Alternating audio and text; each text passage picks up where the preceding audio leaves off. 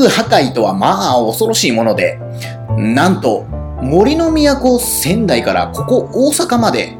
飛行機で1時間20分。さらには格安航空、まあ LCC というやつですね。なんてものを使ってしまった日には、片道の運賃がなんと時期を選べば5000円。知ってましたか皆さん。時代とともに現れたそんな価格破壊破壊にどっり乗っかって、私本日 AI のための数学講座をやるために大阪まで来ております。そして本日このポッドキャストを明日朝から仕事だというのに夜中にカラオケボックスで絶賛録音中。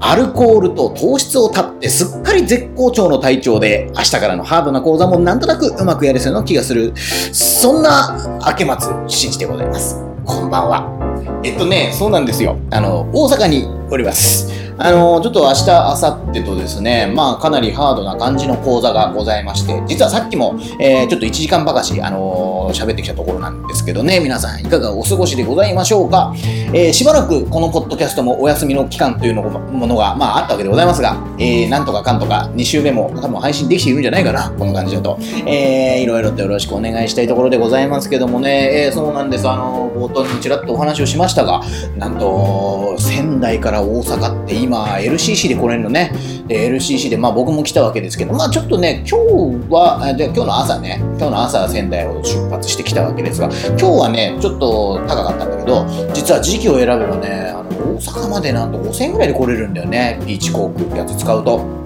まあすごい時代にもなったもんでね、えー、まあなんというか楽に大阪に来れるようになり、まあ、大阪で仕事をさせていただく機会も増えてね、ありがたい話でございますけども、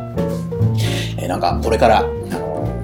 ちょっとしばらく、ね、1ヶ月2ヶ月ぐらいかな、あの講座の仕事がね、ものすごい立て込み方をしそうでございまして、あーまあ、ちょっと体調なんぞを整えなきゃなと思ってね、えー最近アルコールと、えー糖質をですね、えー完全カットしている次第でございます。まあ最近といってもまだ5日ぐらいなんだけどな。えでもね、おかげさまでね、そうなんですよ。アルコールと糖質って切るでしょ。アルコールと糖質をズバッと切ると、びっりするぐらい体調良くなるから、皆さんおすすめですよ。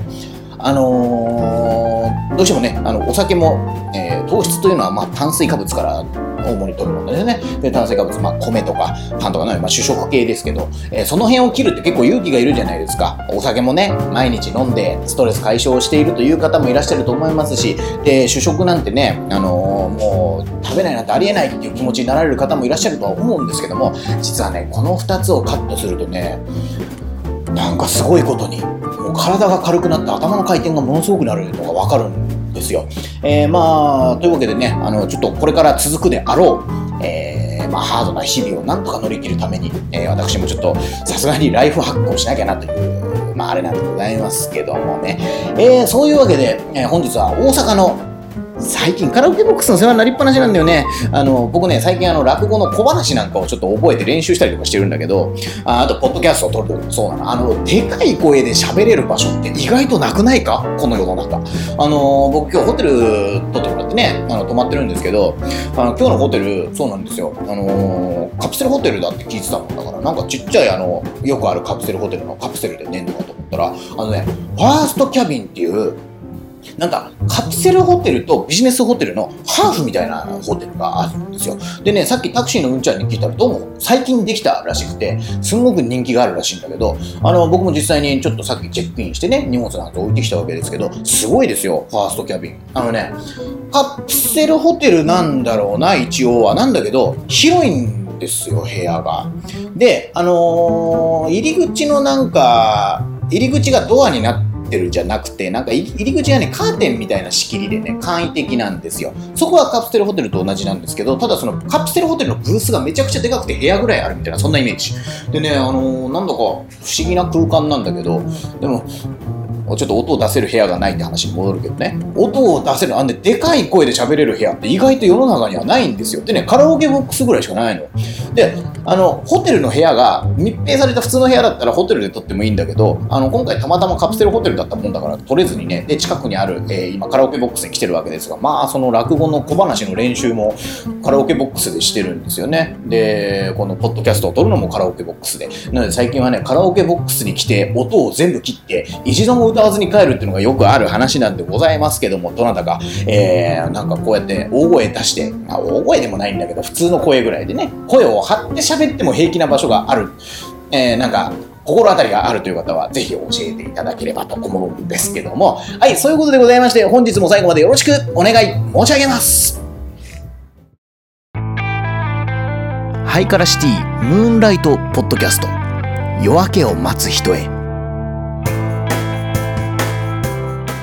えっ、ー、とね、まあそんなこんなで今、大阪にいるんですね。あの僕ね、大阪とか、あんま来たことないんですよ。まあこの前来たのが6月だったかな。えー、なので6月からまだ3ヶ月ぐらいで、まあ、えー、短い期間でね、2回来れたんですけども、なかなか大阪に来ることって機会がなくてね、で、あの、まだ実は人生の中で大阪に来たのは4回目ぐらい。ね、仙台からそんなに行きやすくなっているのにね、えー、でも最近はね、おかげさまで、まあ、その、なんていうか、講師業の仕事をバンバンいただけていてね、えー、まあ、嬉しい限りで、あの、いろんなところ飛び回らせてもらって、えー、まあ、ありがたいなと思うんでございますけども、まあ、なかなかね、いろんな悩みってのも尽きないんだよね。例えば、僕は今自分の会社を持っていて、その自分の会社として講師業を、まあ、業務委託をしてもらうっていう形で、うん、こんなリアルな話聞きたい？聞きたくないよね。ごめんね、すぐ終わるから、あのー、業務委託をしてもらってね、で、まあ、講師業をやらせてもらってるって状態なんだけど、これはね、やっぱり自社事業じゃないっていう、ちょっと、怖さがあるんだよね。まあ自社事業としては今高専のための学習塾とかなんかいろいろ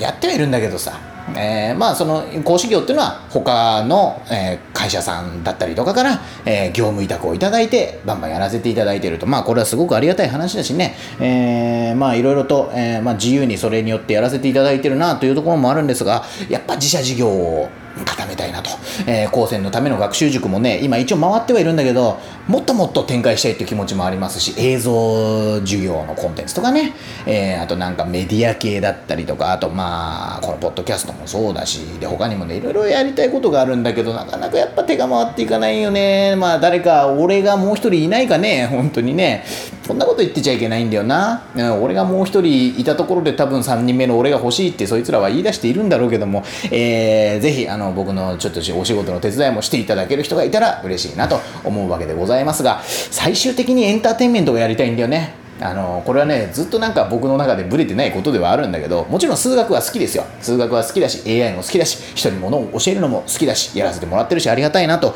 いう気持ちにはなるんだけどね。最終的にはちょっとエンターテインメント的なことがやりたいなっていうのはずっと僕の中にあって。えっ、ー、とまあ昔やってた音楽なんかまさにそうなんだよね。あのー、まあ僕はサザンオールスターズの影響をがっつり受けてしまって、で、一時期本気で音楽をやっていたんだけど、まあまあそんなに鳴かず飛ばずで終わってしまい、まあそこから教育事業を立ち上げたら、教育事業が、まあありがたいことに軌道に乗らせていただきまして、えー、そっちで、あのー、まあ会社が回るようになっていると。会社を作ったのも、まあ1年前ぐらいなのかな、まあ1年ちょっと前ですかね、えー、なんですけども、まあまあおかげさまでいろいろやらせていただいてるんですが、えー、いつかバンドもやりたいなと思いますよね。バンド。俺絶対やりますからいつか。バンド。リベンジじゃないけどさ。あのやっぱりねあのこの前夏フェスとかあ先週夏フェスの話たくさんしましたけどね、えー、なんか夏フェス行ったりとかさ、ね、あといろんな人たちの音楽を聴いたりとか。あと飛鳥さんのライブとかもチケット取れちゃったりとかしてね。でまあそういうの見てるとねあなんかこういうことやってみたいなって思ったりとかね。僕の悪い癖なんだよな。なんかいいなって思うことがあると自分でやりたくなってしまうっていうね。なんかどうしても鑑賞者でずっといられないというかそういうたちなんだと思うんですけども。えー、まああとね、そうなんです。もう一つ。もう一つ。えー、最近僕がすごくちょっとハマっているというか、えー、心を完全にグイッと持ってかれちゃったことに、落語があるんですよ。落語。皆さん落語って聞いたりします？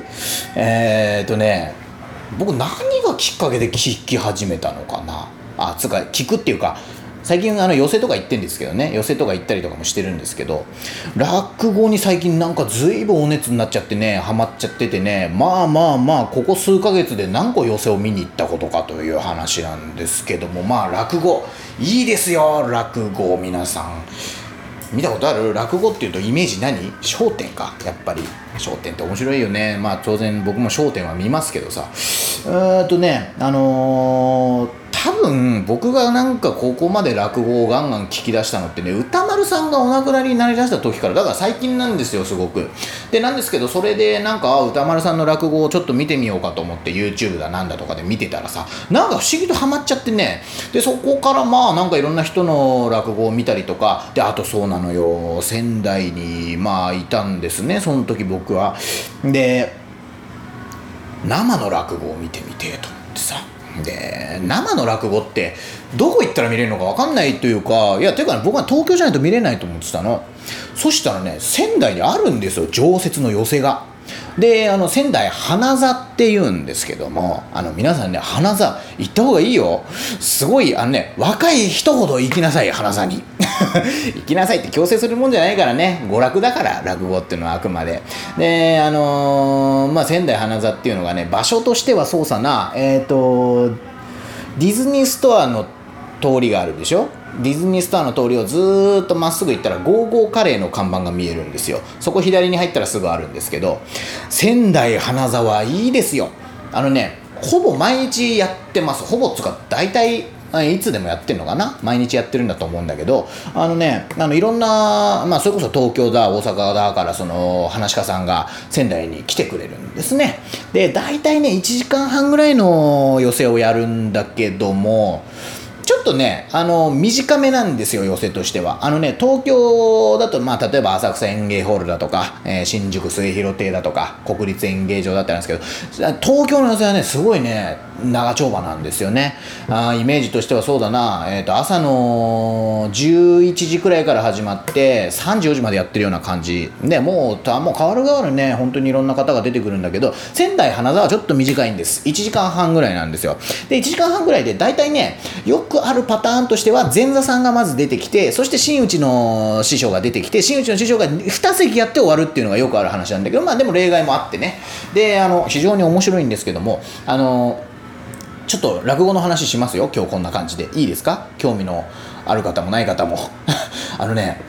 面白いっす落語。で特にあのー、まあ僕東京の予選にも行きましたけどで今回大阪に来てますけどちょっと仕事が終わったら1日ぐらいフリータイムがあるのでその時にちょっと上方落語なんかを見てこようと思うんですけども。そうなんです。落語には、えー、2つの種類が大まかにあるんですね。それは何かというと江戸落語と上方落語。これは江戸落語っていうのは東京で、えー、まあやられている落語であの皆さんおなじみでしょう。あの着物着て座布団に座って座布団に正座しながら、えー、センスとかでセンスとか手ぬぐいとかを使ってやる落語が、江戸落語。でございます。で、それに対してね、あの、皆さんもしかしたら見覚えがあるかもしれないんだけど、あの、剣台っていうなんか台、あの、木のね、あの、低いテーブルみたいなのを、えー、置いて、で、そこのテーブルの後ろに座って、そして、なんか、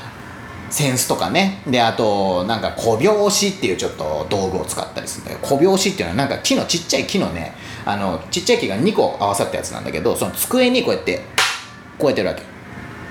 パンってでこんなのを使ったりとかあと扇子を使ったりとかね。で、まあ、手ぬぐい使ったりとかでやるのが上方落語。で江戸落語上方落語っていうのはまあ言ってみればまあ東の落語と西の落語みたいなもんなんでございますけども江戸落語と上方落語っていうのはこれですね発祥が違うんでございます。江戸落語っていうのはお座敷芸が発祥なんですね。あの例えば、えなんだ飲み会に呼ばれるとかで、あと、まあ、例えば寄席でね、お客さんがもう椅子に座って見に来ている状態の前で喋るとか、えー、そういうのが、江戸落語。なのでね、江戸落語っていうのはお客さんが目の前にいるって分かってるから結構人情話とかが多いんですよね。あの、お客さんは逃げないって分かってるからね。だから人情話とかでじわーっと染み入っていくような話が多かったりとかってするわけですよ。えー、それに対して上方落語っていうのは、これはね、路上芸が発祥なんですね。えー、道端で、台を、まあ、剣台と膝隠しというのを置くわけですけど、剣台と膝隠しを置いて、道端の人が立ち止まってくれるように喋ると。これが上方落語の発祥なんですけど、なので上方落語というのを言ってみれば、お客さんを振り向かせる工夫が必要なんですね。なお客さんを振り向かせてしかも立ち止まらせてそこにずっといさせなきゃいけないという話であの、まあ、ネタとしてはなんか手っ取り早く笑いを取るみたいなネタが多かったりとかであと音を出す小道具があったり例えばさっきの小拍子なんていうのはこれ実は上方落語でしか使わない道具なんですけども小拍子で机をパーンと叩く。でこれによってでかい音がパーンと鳴ることによって、えー、道行く人があなんだと。いうふうに立ち止まる。そして笑いを取って、えー、そこに定着させる。これが上方落語の発祥でございます。えっ、ー、とまあねやっぱ東京にいると江戸落語はほとんどなんですよ東京の寄席なんかに行くとね。でまあ大阪の寄席はまだ行ってないですけど僕は数日後に行くんだろうな多分、えー、そこはまあ上方落語がバンバン出てくるんだろうなと思うんですけどね。結構ね特色が違って面白いんです。僕はもしかしたら上方の方が好きなのかもしれないね。あのー、というのもあの仙台の花座ってのは面白いのよ。仙台の花座はね東京からも大阪からも話し家さんが来るからあのねどっちも見れるのどっちも見れるんです。でね落語の世界っていうのは何ていうかお堅い世界なのかと思いきやなんか自由なんだよねみんなやりたい放題で、えー、なんかすごい僕がこの前衝撃を受けたのはあの上方落語のねあの笑福亭右近さんっていう方がいらっしゃるんですけど2つ目なんでね。で笑福亭右近さんの一人会にちょっと行ってみた時に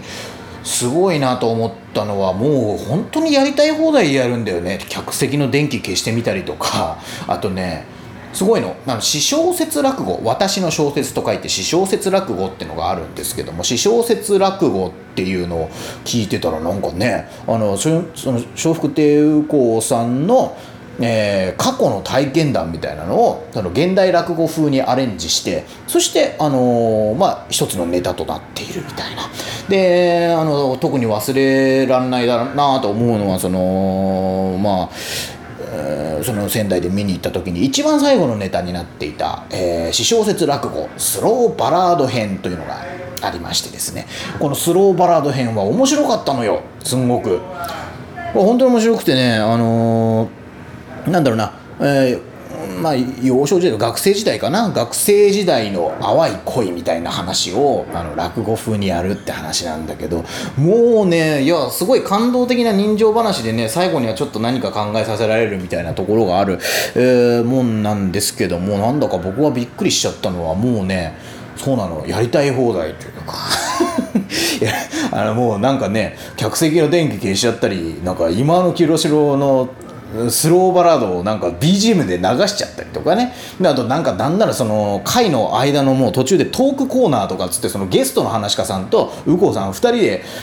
くっちゃべるみたいなんでしかもそれが下ネタの嵐だったりするんですよ。でもうなんかもうみんなお酒飲んじゃってよとかっつってね。でもう皆さんなんか缶ビールとかをバンバン飲みながらそうなんです。よ寄せってねお堅い世界に感じるかもしれないけど全然アルコールとか OK だったりするからね、えー、なんですけどまあそんな感じでねわ自由だなと思って。で皆さんだからやりたいよ放題でもそのやっぱり面白いのは源流にはきちっとその落語の流れっていうのがスーッと通っていてやっぱここがまた味わい深さだったりとかするんでございますけども、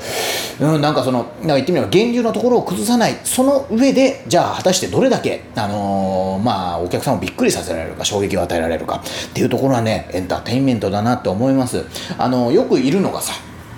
落語ってなんか勉強し、なんか話の勉強しに見に行くみたいなことをおっしゃる方って結構多いんだけどもね、それね、確かに話の勉強にはなりますよ、落語は。えー、まあ枕があって、枕でどれだけお客さんの心をギュッと掴んで、そしてそこからスッとネタに入っていって、最後に下げでポンと終わると。まあこの流れっていうのはね、なかなか日常生活への応用だなんだっていうのがあるとは思うんだけど、でもね、落語はね、勉強だと思っていかない方がいいね、あれね。えー、あの落語はあくまでなんていうか嗜好品というか娯楽なんですよだからね寄せなんてねフラッと行って遊んで帰ってきたらいいんですよね。なんならちょっとお酒一杯飲みながらなんてね、えー、まあそんな感じでまあとにかくその落語の世界というものにすごくぐっと心をつかまれてしまったなと思うわけですけども皆さんねほんと気軽に行ってみてください寄せというところに、えー、このポッドキャストを聞いている人はまあどこに住んでる人が多いのかよくわからないですけど例えば東京だともう東京はねめちゃくちゃいっぱいあるから寄せが。でまあまあ一番初心者向けなのはやっぱ浅草園芸ホールですかね。浅草園芸ホールっていうのはね一番えー、適当な寄せです。適当っつったらねてあそうなんもうねお客さんがねみんなねなんかすごい適当な感じで聞くんですよ。で話し家さんもなんかその適当なノリの中で自由気ままにやっている感じがありましてもうなんだみんな酒飲んだり弁当食ったりしながらもうなんか寝ながら聞いてる人もいたりなんかしてね。でまあなのであのざっくばらんに聞きたいって人は、えー、いいんじゃないですかえー、浅草園芸ホールなんかであとね新宿末広亭なんかはちょっとあの古風な、えー、ザ落語の寄せみたいな感じをまあこれもでもね、フリーダムな感じで味わえるんですけども、えーと、まあ楽しめたりなんかしてね、あとこの前僕が行ってきたのは国立演芸場。国立演芸場はね、いや、あの、すごい、あの、かちりしてるんだけれども、でもなんか自由な感じでね、いいなと思いました。えー、まあ一番敷居が高いと言われてるのは池袋演芸場なんですけどね、池袋演芸場は厳格なもう本当にザ古典みたいな、なんかそんなのばっかりで埋め尽くされてるわけですけど、まあ本当にあの、面白い世界だと思います。えー、まあなのでね、ちょっと皆さんぜひこの落語というのを見に行っていただきたいなと思うんですけども、最近も僕もなんか落語の小道具なんかをちょっと趣味で買っちゃったりとかしてね、今これ手元にセンスがあって、小拍子というのがあってね、で、あと手ぬぐいなんかも買ったりとかしてますけど、まあ別に落語家になろうと思ってるわけじゃないですけどもね。でも、そうなんですよ。ちょっとですね、あの、新コーナーをちょっとやってみようかなと思ってまして、このポッドキャストはもう僕がぐだぐだぐだぐだくっちゃべってるだけっていうのをずっとやり続けてしまったけども、あの、ちょっとコーナーというものを一つ作ってみようかなと。えー、あでもこの前なんか弾き語りリハビリコーナーってやってたけどね、えー、ちょっとですね、えー、その新コーナーが、えー、これから始まります。あの、落語の世界にはね、小小話っていうのがあるんですよ。小話。短いネタ。あの枕とかでよく喋られるのが小話なんですけども、えー、その小話っていうものをねちょっと僕の、えー、話家の真似事として、えー、ど素人の、えーまあ、落語の練習ちょっと皆さんに付き合っていただこうかなと思いまして、ちょっとこの小話というものを、えー、もう本当何を考えてしまったのか、何を思ったのか、えー、皆さんに配信してしまうというちょっと大変お恥ずかしい企画なんでございますが、ちょっとそちらに行かせていただければと思います。はい、ということで新コーナー、夜明けの小話。どうぞ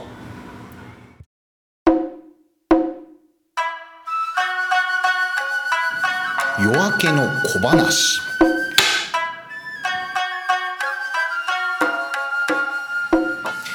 えー、本日より、え新コーナーというわけでございまして、夜明けの小話、突然出囃子が鳴って申し訳ございませんね、なんかね。えー、ちょっとですね、落語の世界の小話というものがあるわけでございます。小話というのはまあ短くて、ちょっと気の利いた感じの、トンチの効いたお話みたいなもんなんでございますけども、えー、私のど素人なりの話家の真似事としてですね、ちょっと一つばかしお付き合いをいただければと思うんですけども、なら、ちょっと相談があるんだけどよ。はいはい、なんだよ。いや、あのね、猫を拾ってきたんだよ。で、この猫拾ってきたんだけどさ、この名前をどうしようかなと思っててね。なるべく強そうな名前だったらいいなと思ってるんだけど、なんかいいアイディアねえかな。うーん、強そうな名前な、そうだね。まあ、猫科で一番強いのっつったら、まあ、虎だからね。まあ、虎っつう名前はどうなんだい？じゃあ、虎っていう名前にしようかね。いや、ちょっと待てよ。強ければ強いほどいいんだろトラよっか竜の方が強いんじゃないのかい。だってほら、竜子の戦いなんてよく言ったもんだけどさ、昔から虎よりも竜の方が上だってことにされてるからね。うん、確かにそうだね。うん、それじゃまあ、竜って名前にしようかな。ん？いやいやいや、ちょっと待て。竜よか雲の方が強いんじゃねえのかな。だってほら、竜は雲を掴んで天に昇るなんてよく言うわけだけど、雲がなかったら天になんか登れないからね。うん、じゃあまあ、雲って名前にしようかね。いや、ちょっと待て。雲よか風の方が強いんじゃねえか？だってほら、風が吹いてきたら雲なんて吹き飛ばされちゃうからね。うん、じゃあもう、風って名前にしようかね。うん、いやいやいやいやいやいやいやいやいやいやちょっと待てよ。風よっか壁の方が強えだろ。うわ、ほら、防いじゃうんだから吹いてきたって。じゃあ壁って名前にしよう。いや壁よっかネズミの方が強えんじゃねえか？だったら、火事って穴開けちゃうんだから。ああ。じゃあこの猫、ネズミか。いや、ちょっと待てよ。ネズミよっか猫の方が強えんじゃねえか？だってほら、取って食べちゃうんだから。ああ、じゃあこの猫、猫だ。お時間でございます。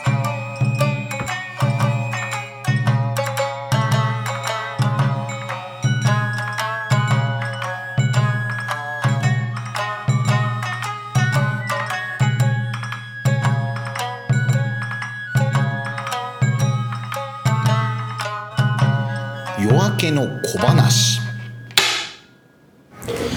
企械学習の講師なんかをやってるとよく出会うのがさ、あのー、まあ、機械学習ってねあのベースのところにやっぱどうしても数学があるんですよ。あの数学ベースであの展開されていく理論なので、あのー、まあ、どうしてもやっぱ数学って避けて通ることはできないよねっていうのがまあ定説ではあるんだけど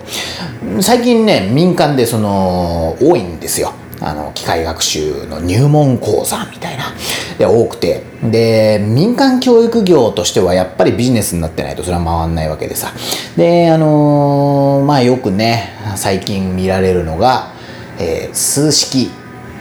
はいりませんみたいな、えー、ライブラリを使えば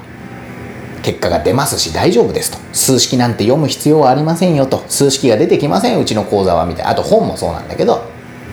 書籍もね入門書なんかもそうなんだけど。パラパラパラっと見てるとさもう多いんですよ。数式が出てこないです分かりやすいですみたいなね。でねまあここに関する持論というかね。難しいところなんだけれどもね、あのー、どう、どうですか？皆さん、このリスナーの皆さんは、数学っていうものに対して、果たしてどういう気持ちで普段接しているのかっていうのをちょっとまあ僕も気になるんだけどさ、あのね、なんか数学って嫌われ者なんですよ。うん、いろんな理由があると思います。まず、なんだろうな。受験ベースでやるもんだからね、最初は数学っていうのは。受験があってそこのためにある種仕方なくやるみたいな中でトラウマみたいなのを植え付けられたりとかするのかな。でもそこまで大層なもんでもないような気もするんだけどな。なんかな。あの実はですね数式を避けて通りたいっていう方は多いんですよすごく。すごく多いんですね。で難しいところだなというかあの僕の持論ですよ、まあ、まずまず僕はもともと数学専門の人間なんですよ。で数学専門の人間として僕が思うことなんですけど数学がベースになってる理論で数学を飛ばすっていうのはこれはね一番おかしなことになるパターンだと僕は思っているんです。うんあのー、なんだろうなうまく言えないけどね、えー、イメージとしてはあの数式じゃないとうまく記述できないことを無理やり日本語に翻訳した結果ものすごくわけのわからない感じになってしまう。ああでもうまく言えないねうまく言えないんだけどあねまあ早い話数学ベースの理論で数学飛ばすってそれはたくさんのごまかしにまみれてしまうことにならないかいというのが僕はちょっと思っていることなんですよ。えー、確かに。あの、最近は、えー、Python のライブラリだなんだっていうものがものすごく充実してるんです。で、この充実したライブラリっていうのをうまいこと使ってあげるとなんとなく結果っていうのは出せちゃったりとかします。その、そこに理論の理解っていうのはそんなに必要なかったりするんだけど、ただね、ただ、僕はまあ比較的その理論っていうのをまあなんとなく分かった状態でやっているわけですけどさ、あのね、全然違いますよ。多分理論分かんないでやるのと分かってやるの。だって理論ベースで考えるようになるもんだって僕も Python でいろんなコードを書いてさなんかデータの分析だなんだっていうことを軽くやったりとかしますけどあのねやっぱ理論ベースで何やってるかって考えるもんね。で、理論ベースで何やったかを考えたりとかした結果、あ、ってことは理論ベースでこれができるはずだなっていう発想に行くわけ。これね、理論っていう、うん、バックグラウンドというか前提がない状態で、どういう感じでうん、機械学習ということをすればいいのかって僕は正直あんまり想像ができないんだよね。うん、なんですけどあの結構やっぱ多いのはあのぶっちゃけた話ライブラリを使ってできるじゃないですかとかっていう方が多かったりだとか、うん、なんならその数学っていうものが不安で仕方ないんですっていう方が多かったりとかするんですけど、うん、あのなんだろうな。でそこにまあ民間教育業としてすり寄るというのは確かに楽なんですよね。いやうちは数式出てきませんよっていうのは楽なんだけどそれってごまかしじゃないかなって思うことがすごくあってね。うんなんだろうな。歪みというか、あの僕最近機械学習系の講師業をねたくさんやらせていただいてます。で僕の講師僕の講座の中で絶対崩さないことにしてることが一つあってこれね数式は絶対出すことにしてるんですよ必ず。んでもちろんねあの数学忘れちゃいましたって方は結構いらっしゃるから、あのすごい噛み砕いて説明することになるんですけど数式を噛み砕く時間っていうのは僕は無駄じゃないと思っですよ。で、まあ、なので、まあ、一生懸命噛み砕いて、なんとか、例えば、まあ、あの、ちょっとね、機械学習の学習を司る、えー、勾配効果法っていう式があるんですけど、あれは線形代数と微分の言葉を使って書かれるんですが、あれ一つを理解してもらうだけでも全然気持ちって違うよなと思っていて、勾配効果法って早い話がね、山を一番効率的に下っていくアルゴリズムみたいなものなんですよ。まあ、なんですけど、あのそれイメージで伝えるとさ、なんか一番急に下がる方向に歩いていけばいいんですよみたいなふわっとした話なんですけど、それね、何が良くないってね、多分ね、ソースコードに落とし込めないとか、そういう話になるんだと思うんだよね。えー、っと、あとまあ、根っこのことは何にも分かっていないとか。で、なので、まあ、数式で、まあ、捉えることができてしまえば、えー、それをきちっとソースコードに落とし込んで、自分なりのアレンジを加えて、そして新しいことに、えー、応用ができるっていうところになると思うんだけど、なかなかね、その数式が出てくるって時点でなんかハードルが高かったりするんだろうね。うん、まあ、いろんな悩みを抱えながらやってるわけですけど、どうなんですか？皆さん、数学って。やっぱ避けて通りたいもんなんですか？あの、いかつく見えるのかな、数式ってていうのは。いや、でも、あの、いかつくないんですよ、別に数式。まあ、まあ、わかんない。見た目は多少いかいかついかもしれない。なんだけど、あれね、意味が分かってしまうと当たり前のことしか言ってないから、数式って。うん、なので、まあ、そこでなんか変に食わず嫌いしないでほしいなというか、あと逆になんか僕が思うのは、結構エンジニアの方々って数式が読めないっておっしゃるんですよでまあまあそれはまあ仕方ないにしてもなんかすごく不思議なのは例えば Python とかでねずらーっとなんか何百行っていうソースコードがあるじゃない？それは読めるって皆さんおっしゃるんですよ。でね僕からすれば多分そっち読む方が大変じゃないかって思うんですがそんなことはないんですかね。えー、まあよくわからない。ちょっと話もよくまとまりませんが機械学習と数学。うんあとエンジニアとして機械学習をやっていく上で果たして数式ってどの程度読めたか。あのねまあ、僕が思ってる落としどころとしては自力でゴリゴリゴリゴリ変形していける必要はないと思うんですけど読めるくらいではあった方がいいんじゃないのっていう気持ちもあるんですよね。えー、なのでちょっとそこは自分の講座の中では絶対崩さないようにしようっていうのは普段から心がけていることではあるんですけど綺麗事なのかな？どうなんだろうな？まあこれからも崩しませんけどね。僕は数学からきちっとやりましょうっていうスタンスはもちろん。であのね数学やりたくないですよって人は別にライブラリの使い方を学べばいいと思うんです。ただ、えー、僕がやっている講座はもう数学をちゃんとやりますよって鼻から打ち出すようにはしていますんで、えー、そこに来られる方ってのはやっぱちょっとね、その骨太の理論っていうところから逃げない気持ちよさというか、逃げないことによってスッキリする部分っていうのを味わっていただきたいなってすごく思っていまして、うーんと、まあ明日、明後日ね、あのー、機械学習に使う数学の部分をブワーッと2日間でもう、ものすごいスケジュールでね、集中講義みたいにやるんですけど、えー、そこではなんとかかんとか、うまいことね、あの、数学っていうものが、えー、こういう風に大事で、でも、えー、いろいろしんどいこともあるけど、でもやっとく価値があるんですよってことをね、まあ、うまく伝えられればいいなとは思っているんですございますけども、えー、なんだか話がまとまったんだかまとまっていないんだかという話でございますが、ごめんね、ちょっとね、小話して疲れちゃったんだ、僕は。明日も朝早いですからね。えー、そんなこんなで、えー、落語から機械学習っていう、まあ本当に僕の最近ハマっていることに支配されているようなポッドキャストにはなっていますが、一旦この辺で機械学習の話は終わりにしておきましょう。みんな数学やろうな、ちゃんと。ハイカラシティムーンライトポッドキャスト。夜明けを待つ人へ。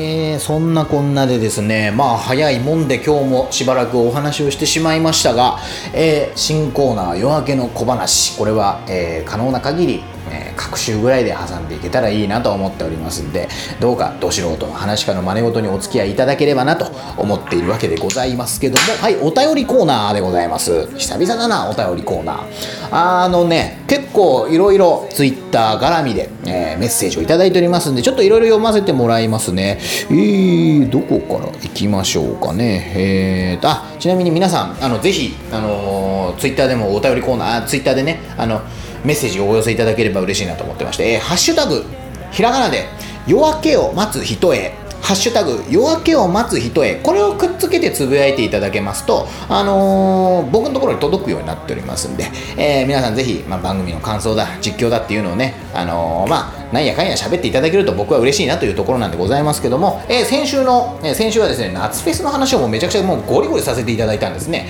で、そこでですね、ちょっとあの、いろいろメッセージいただいたんですけども、はい、藤本くんですね。いつもありがとうございます、藤本くんね。あ、名古屋には近日中に行きますかね。えー、明松さん、の夜明けを待つ人への最新回を聞きました。ありがとうございます。サザンのベスト版、ロックインジャパンフェス、そして夏フェス論と音楽に関するお話ぎっしりで、えー聞いててめちゃくちゃ楽しかったです。えー皆さんにもぜひご一聴いただければと思い思っております。ありがとうございます。えーフェス論にうんうんうなずきながら聞いていたら、なんと途中で僕への指針がそうなんですよね。先週の、えーオンエアの最後に、藤本君、名古屋に何日に行くけど空いてるみたいな話をしたんですけど、無事に、あの、多分お会いできる感じなのかな？わかんないけどね、楽しみにしてますよ。ありがとうね。藤本君ってのは本当にね、すごいんですよ。あの、ブログちょっとぜひ読んでみて。ねもうね、素晴らしい。あの、音楽論評のブログなんですけど、なんだろうな、この洞察力と文章力はっていうさ、あのやっぱ僕ね多少文章に自分の文章には多少自信があったんだけどあれ読まされるとなんかああなんかやっぱりこれはすげえ人がやった方がいいんだなっていうね。音楽論評って。ってなってことを感じさせるような文章をなんか書いてくれる人なんですけどありがとうございます。これからもよろしくお願いしますね。えー、冷やかしくんも聞いていただいてありがとうございます。最新回聞いていただいてね最新回待ってましたって言われた。ありがとうございます。本当に待ってたのかわかんないけど。えっ、ー、と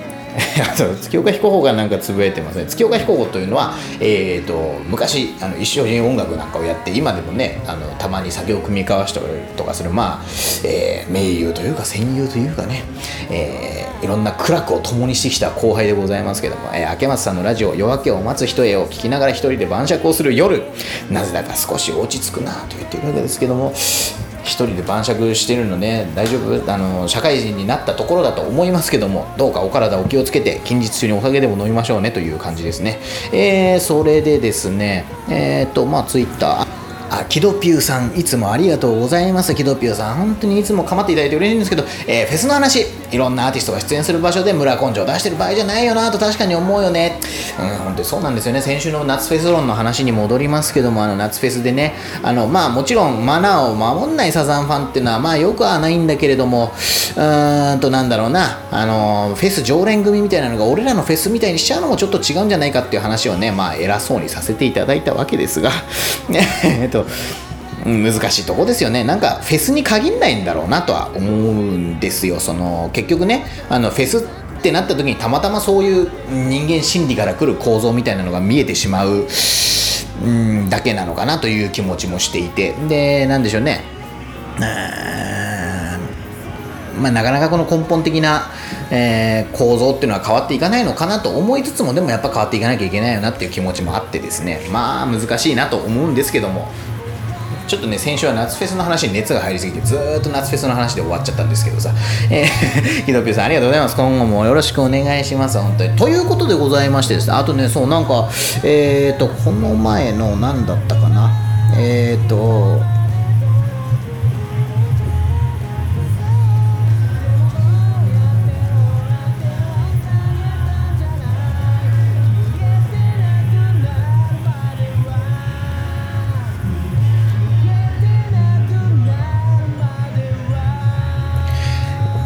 えーあとこの前のね、あのー西城秀樹さんの回があったんですけどもそこになんかコメントいただけた方がいらっしゃってありがとうございます。これからもなんか聞いてくださいね。あのいろんな話してますから興味のない話の回もあるとは思いますけどもどうか聞いていただければ嬉しいです。はいそういうことでえー、なんか皆さん聞こえるこれなんかベースの音がとてつもないことになったんだけど隣の部屋の人がおそらく大音量で歌ってるんでしょうね。お疲れ様ですよなんか夜中の12時半にね、えーそんなこんなでございまして、えー本日は落語だ機械学習だ好き勝手な話をしてしまいましたがなんか再生回数が伸びなさそうな回ですね、えーそういうことで、えーいろいろとまたメッセージだなんだをお寄せいただければ嬉しゅうございますんで、えーまた来週お会いできることを楽しみにしております。バイバーイ。